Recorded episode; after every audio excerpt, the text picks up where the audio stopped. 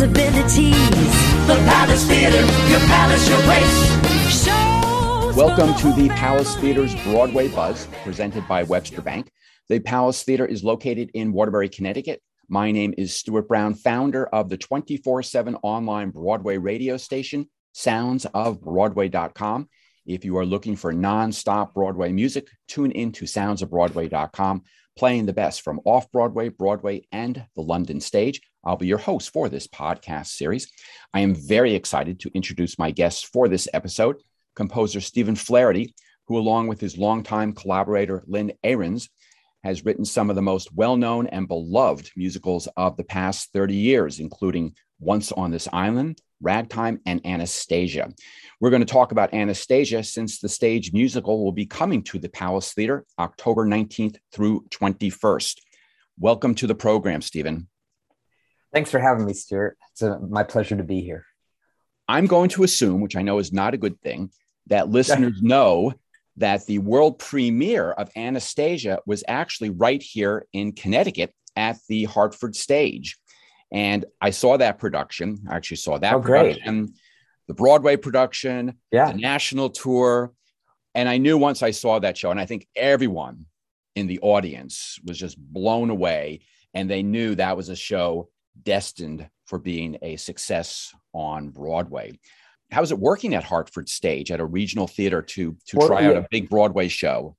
It, it, it was wonderful. It was like one of the greatest out of town experiences uh, that we've ever had.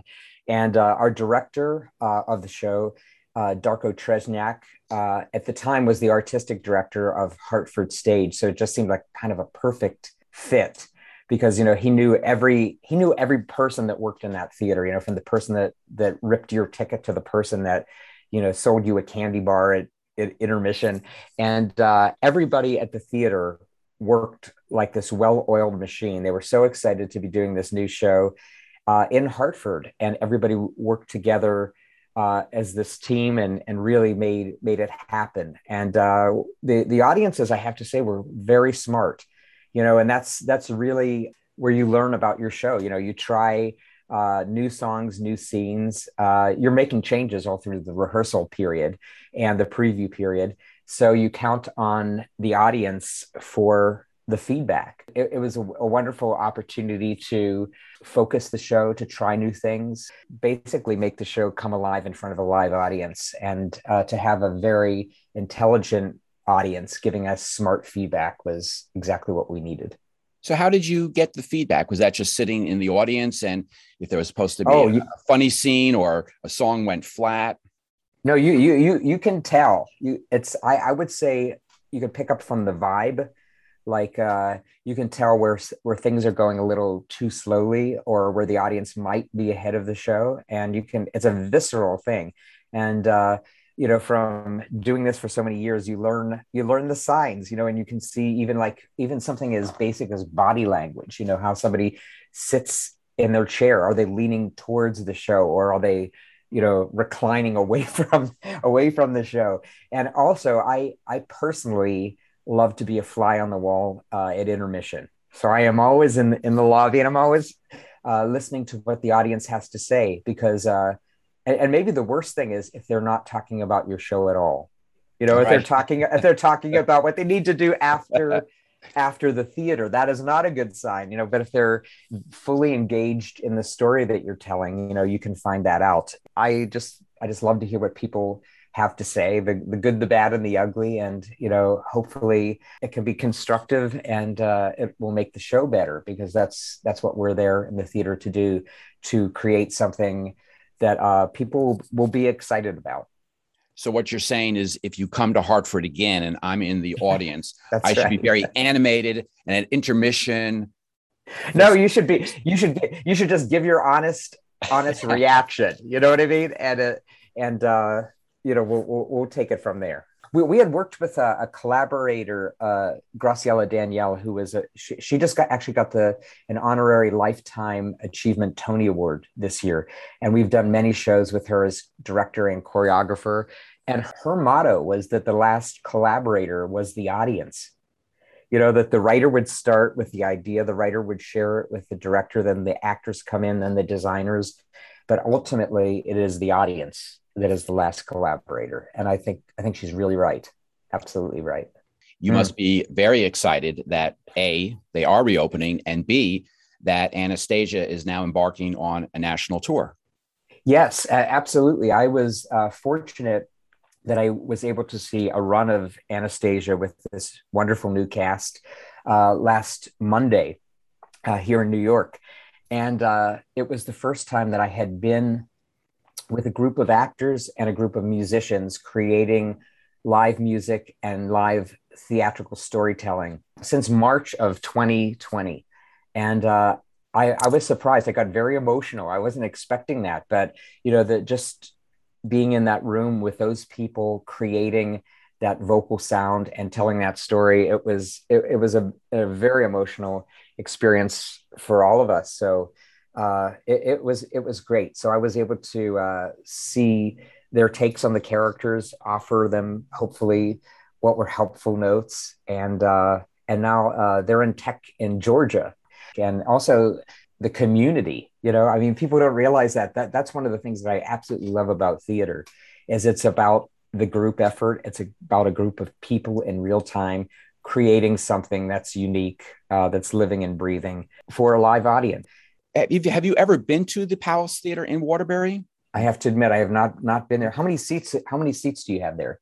Oh, it's um, I think it's twenty three hundred. Um, wow. Okay, so it's a big one. They did a, a, restoration. Oh goodness, 16, 20 years ago, something like that.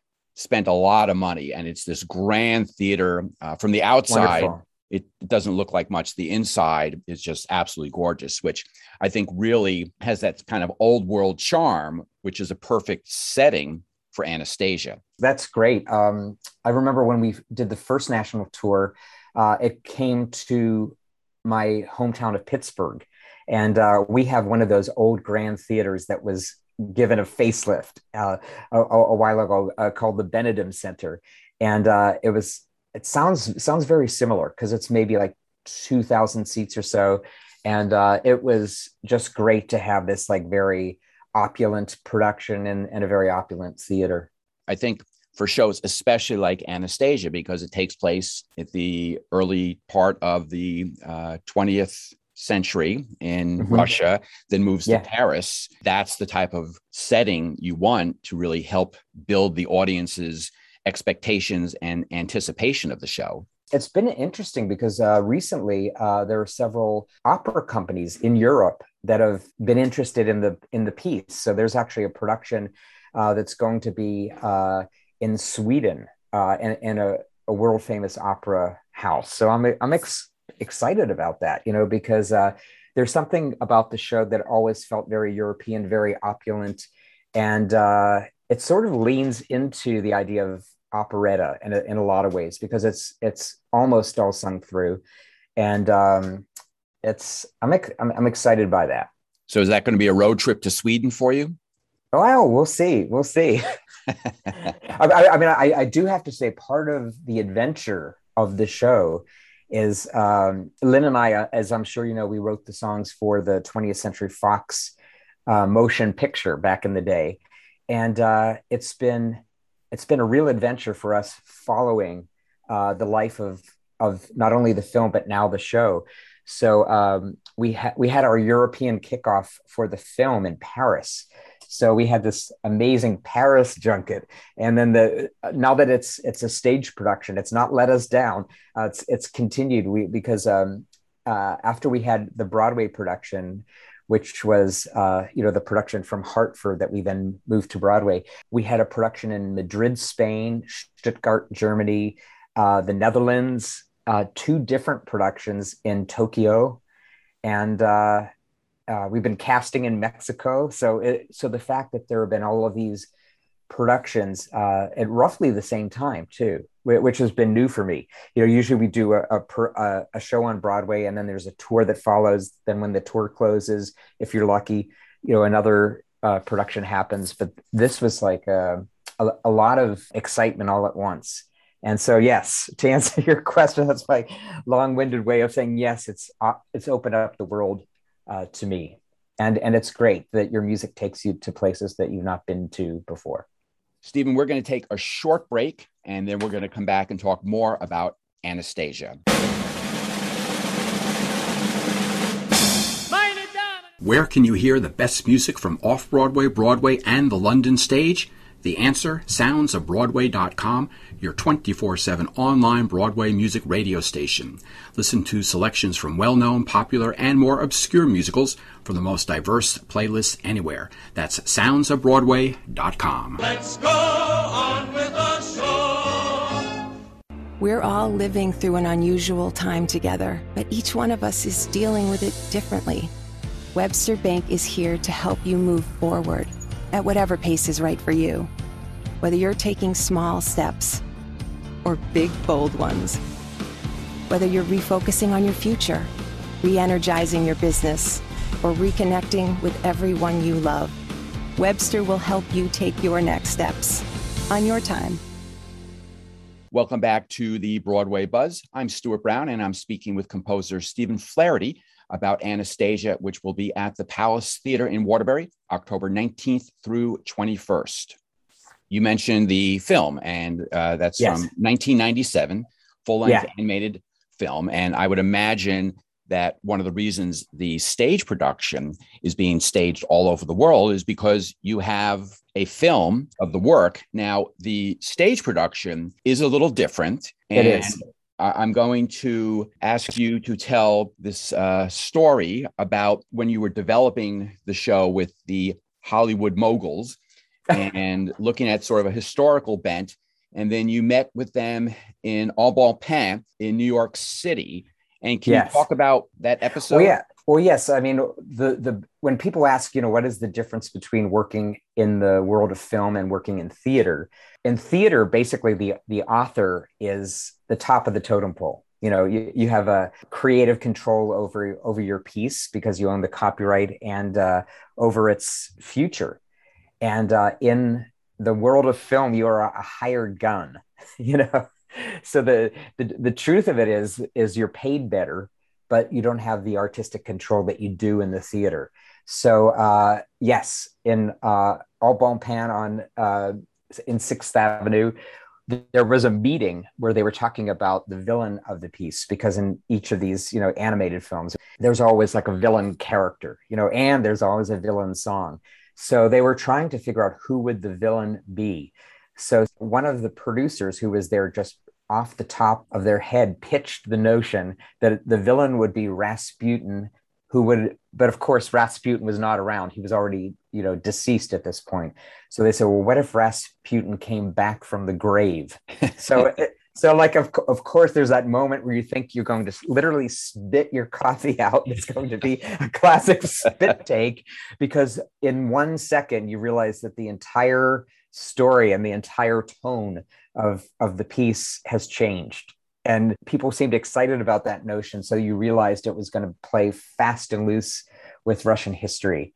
And uh, it was ultimately going to be more of a fantasy than anything that, that's based in historical incident. So yeah so that's how rasputin became uh, the villain for the film and uh, actually going back to the story for the theater rasputin is not in it we've removed him and we have a new a new character, a new antagonist who's created by the great playwright Terrence McNally, who represents the new the new order of Russia. So it's about the, the old order, the new order, and uh, he's created this new character, Terrence.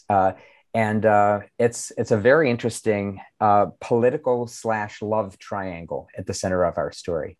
So uh, we we were very excited about that.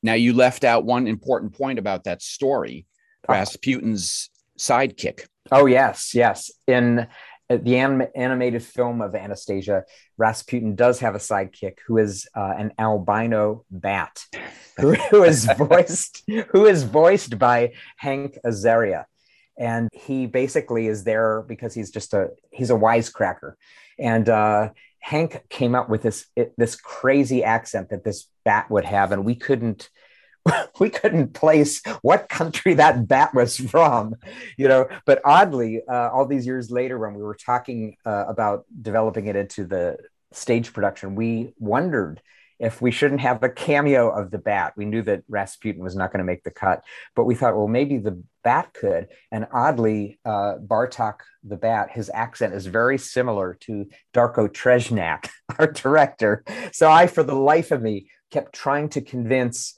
Darko that he should voice the bat and there should be a little cameo, and you know, it didn't make it.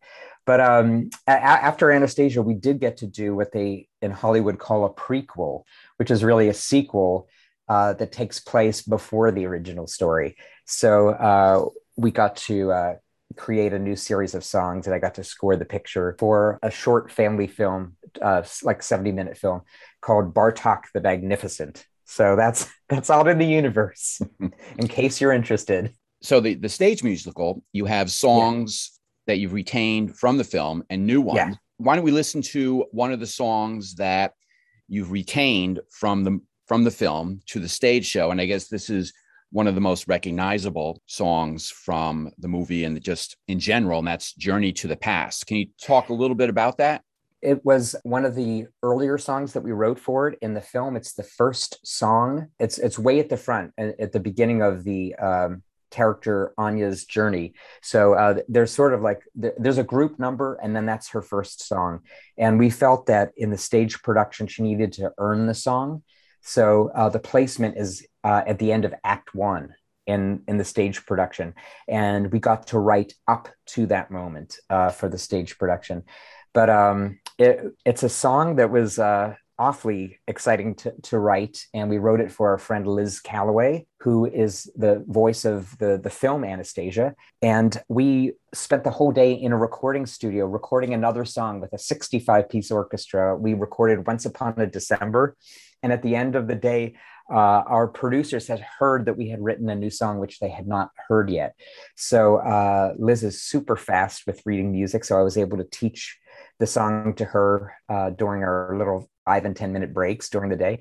And uh, at the end of the day, it must have been about one or two in the morning, we put down a piano vocal demo of the song. And since that moment, nothing changed like, not a note, not a word and uh, it, it, was very exciting. And it was our first film, and uh, the song was nominated for the Academy Award for Best Song, and uh, the score, the song score, was nominated for Best Score. And we were we were also up for uh, two Golden Globe Awards that year for Journey to the Past and for Once Upon a December. So uh, it, it, was a very exciting year for us and uh, a very memorable debut. Well, let's listen to the song from the stage production. This is Christy Altomare with Journey to the Past.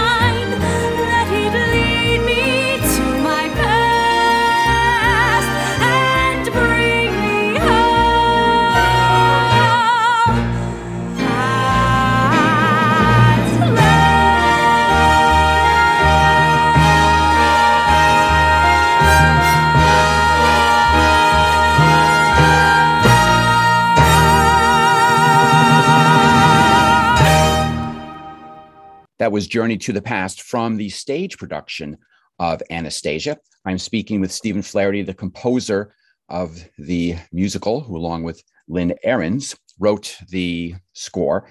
As you said, the musical has undergone a number of changes from the film. How was it now that you're working in sort of your your chosen field, the Yeah. theater, where you have the control as opposed to being that hired gun? How was it having more of a free rein and and the, the two of you plus Terrence McNally could really Yes. come up with here's what we want to do. Well, it, it, it was great, and you know we love uh, Terrence. It, it, this was our third show um, that that we wrote with him. You know, our first being Ragtime, and then uh, the second show was uh, an off Broadway musical done at Lincoln Center called A Man of No Importance, which is going to be revived in New York this coming year, which I'm thrilled about. And then uh, Anastasia and um, Terrence uh, to his credit, he said, "You know, I'm not interested in just taking an animated film and just putting it on the stage." He said, "I'm not interested in that."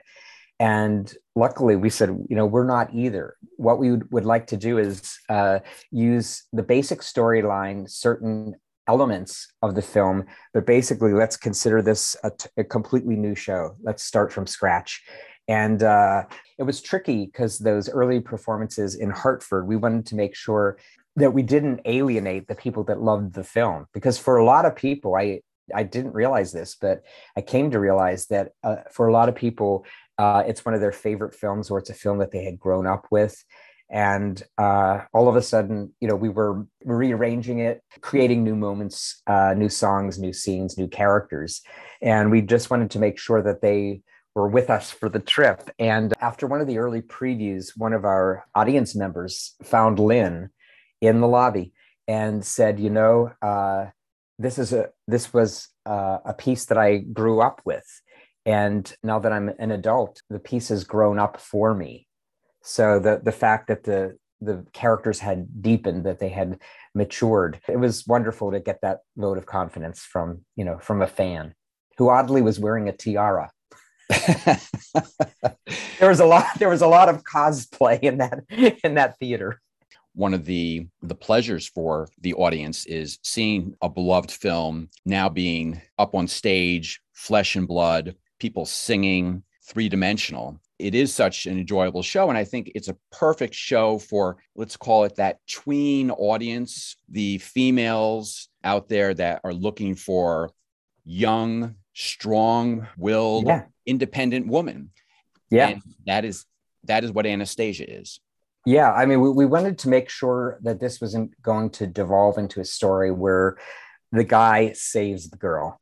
You know, she is frankly tougher than all of the men on on that stage, and we wanted to really make that. Uh, we we made that a point of the story. We wanted her to uh, take matters into her own hands, and you know, she makes friendships and al- along the way, but they don't define her. She defines herself. you mentioned that you made changes that you and, and Mhm. Terrence McNally made changes that you wanted to have a little more of a historical relevance to the show. Yeah. I mean, it's entertaining, obviously, but that to move away from that sort of supernatural uh, flavor from the film and sort of have it more of a historical reference point with what's what was going on in Russia at that time. Yeah, th- th- that's right. And a, a, lot of people might not know that actually the animated film is based on an earlier film uh, called Anastasia that starred Ingrid Bergman as Anya, and she she won the Oscar for Best Actress for that uh, that film.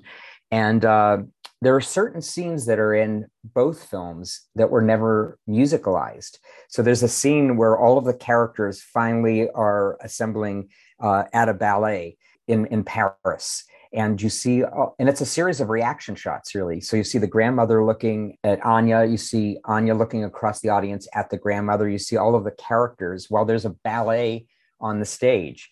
And uh, one of the cool things is we, we, thought, why don't we make that a centerpiece of Act Two? Because that's the first time that all of our characters, uh, the protagonist, the heroine, the antagonist, the grandmother, that they're all in the same physical space together. And uh, so we decided to create something that would be a ballet uh, using the music of Swan Lake, the Tchaikovsky themes from Swan Lake, and then weaving five of our original themes for the characters to sing. So you're inside their minds, what, what they're feeling, what they're sensing. And uh, at the same time, you have a classical ballet. And uh, I think that that was the most fun we as a team had. The designers loved it. The choreographer always you know, obviously loved it. Darko came up with the notion that the three characters in Swan Lake could mirror the three characters in our story. So it was really, really exciting. And uh, uh, early on, we we actually had a Russian producer whose name was Dmitri, Dmitri Bogachev, and uh, Dmitry is the is the uh, hero of our story as well. And uh, he dropped the seed to me uh, that maybe there would be something in having the Russian classical ballet and possibly a theme from a Russian composer to be the basis of a sequence. And I thought either that's a great idea or the worst idea ever. So, so we just threw ourselves at it, and uh, it's it's a real highlight of the show and a total audience pleasing moment. When you look at the popularity of of the show and and why people are sort of gravitating to it? What what is the attraction of Anastasia? I, I think they're intrigued by the idea of somebody finding their place in the world. Uh, it's it's a mystery, but it's also an adventure, and there's a romance, and there's something about well, the the bridge uh, of Journey to the Past that we just heard features three words: home, love, family, and uh, those those three ideas are central and core to Anastasia. It's about finding your family, finding your home where you belong, and finding the person uh, that you want to spend your life with. And I think that they're all totally essential and central to this particular story. And I think that that's one of the things uh, that that resonate with the audiences. How many songs did you compose that are just for the stage show versus oh, the stage show? I think there are 15 new songs in the score, but we we composed more than that. You know, you always you always keep the writing of a show as a process. And uh, in the Japanese production, we actually wrote a new song that they because they wanted to feature the character of Dimitri more. So uh, we wrote we wrote a new song for that particular production. But yes, we we kept about five songs from the film and we wrote 15 new ones that's a great segue into let's hear a song written yeah. for the stage. And I think we're going to listen to my my Petersburg. That's right. So this is a, a new song uh, written for the character of Dimitri, and on the recording, it's sung by Derek Klena. He was our Dimitri in the original production at Hartford Stage and on Broadway, and uh, he originated the character in the stage adaptation, and uh, we we wrote it for him. Let's listen to My Petersburg from the stage musical Anastasia. I grew up on the sly in the gutters and the streets of Petersburg. Just a kid on the fly, getting good at getting by in Petersburg. For a blanket, stolen for my bread. Learned to take my chances and use my head. A Russian rat is clever, clever, or he ends up dead. Boils down to there are some who survive, some who don't, some give up, some give in. Me, I won't, black and blue. Welcome to my Petersburg.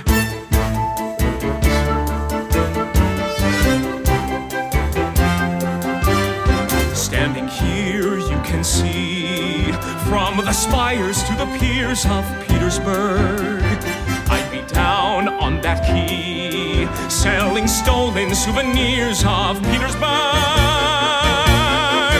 The palaces above and alleyways below. Funny when a city is all you know. How even when you hate it, something in you loves it so.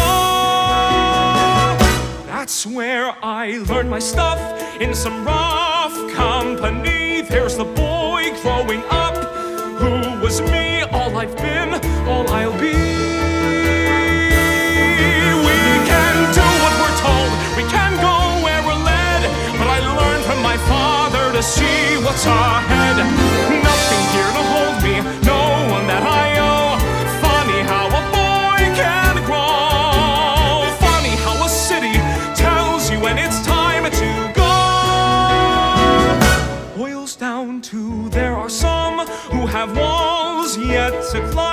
And I on the fly just in time. But tonight there's a sky and quite a view. Welcome to.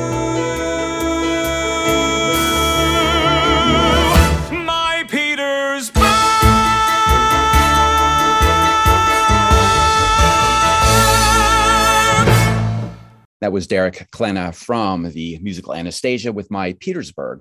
W- One of the things I loved about Anastasia, the visuals, Ah, they're great. the projections. I'm not a big fan of projections because I think a lot of times they don't do them right. In Anastasia, they were incredible and they really augmented the, the the sets and it was able to what was it that one was it one scene where they're in the forest and then poof they're in Paris and it's just Yeah. it, it just it was just so striking. Well, you know, it's we, we couldn't fully get what they were going to be like, you know, because we just had this little model of the set. And then they were talking about how the projections would move, but we just couldn't visualize what it would be, you know. So we were letting Darko and his team uh, and the projectionist uh, Aaron Rhyne follow their ideas. And whenever we saw them in the theater, it just blew us away. It's it was so sumptuous. And and and also, if you uh, have seen the show, we never go to blackout you know it's it's like you're watching a film. It's constantly moving. It's constantly going from place to place. So the idea of an adventure of an action it never rests. It keeps going forward and the projections are very much a part of that. And uh, after a while uh, writing the music that's the musical continuity between the songs it, it felt to me like i was scoring a film because i would be going from point A to point B. And, and Darko was very specific about his changes or what he needed. There's a scene on a train, a moving train, and he said, okay, we need 10 extra seconds here. We need 20 seconds here. And so it was really like they were on a moving train and you're scoring that for a picture, but it happens to be on the stage. Well, I was going to mention the train because Yeah. that is a, a masterful piece of stage illusion. I mean, you feel Yeah. you're on that train. I mean, I, I was getting a little seasick uh, just, you know, watching the train. And, um, you know, again, I, that's, you just can't get in the film that you Yeah. really, you become a passenger on that train. Yeah, and there's there, there's something about a Russian train, you know, because there are all in, every single Russian piece. there's a sequence that's on a train.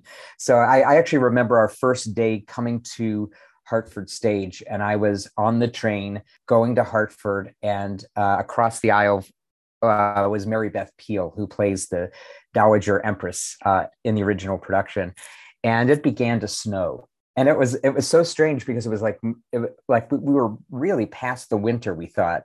And then all of a sudden the snow's coming down and we're on a, a train that's speeding by the countryside and she goes oh it's so russian isn't this just perfect and it was it was Stephen, we're going to have to end our our chat. It's been great. And I know we could spend a lot more time talking about Anastasia, but uh, I think we're going to stop and let the Thanks. audience savor what we've spoken about. Wonderful. Thanks for having me as a guest. And I just wanted to do a quick shout out to three of our wonderful actors Kyla Stone, who plays Anya, Sam McLellan, who plays Dimitri, and Brandon Delgado, who is our new antagonist, the misunderstood Gleb Vaganov. So uh, the, those three actors, uh, they're just super, super talented. I can't wait for them to take Waterbury by storm. And we're so excited about this show coming to the Palace, which I understand is beautiful. And it'll, it'll be a, a magical evening in the theater for everybody. And just to remind listeners, Anastasia will be at the Palace October 19th through 21st. You can go to the website Palace Theater CT, and that is Palace Theater with an ER, CT.org. Again, thank you, Stephen, for spending time from your very busy schedule. You've been listening to the Palace Theater's Broadway Buzz presented by Webster Bank. The Palace Theater is located in Waterbury, Connecticut. My name is Stuart Brown, founder of the 24 7 online Broadway radio station, soundsofbroadway.com. If you are looking for nonstop Broadway music, tune into soundsofbroadway.com, playing the best from off Broadway, Broadway, and the London stage. I hope you will join me on our next podcast episode. Until then, stay safe, be well, and be informed with the Broadway Buzz. Entertaining new possibilities. The Palace Theater, your palace, your place. Shows for the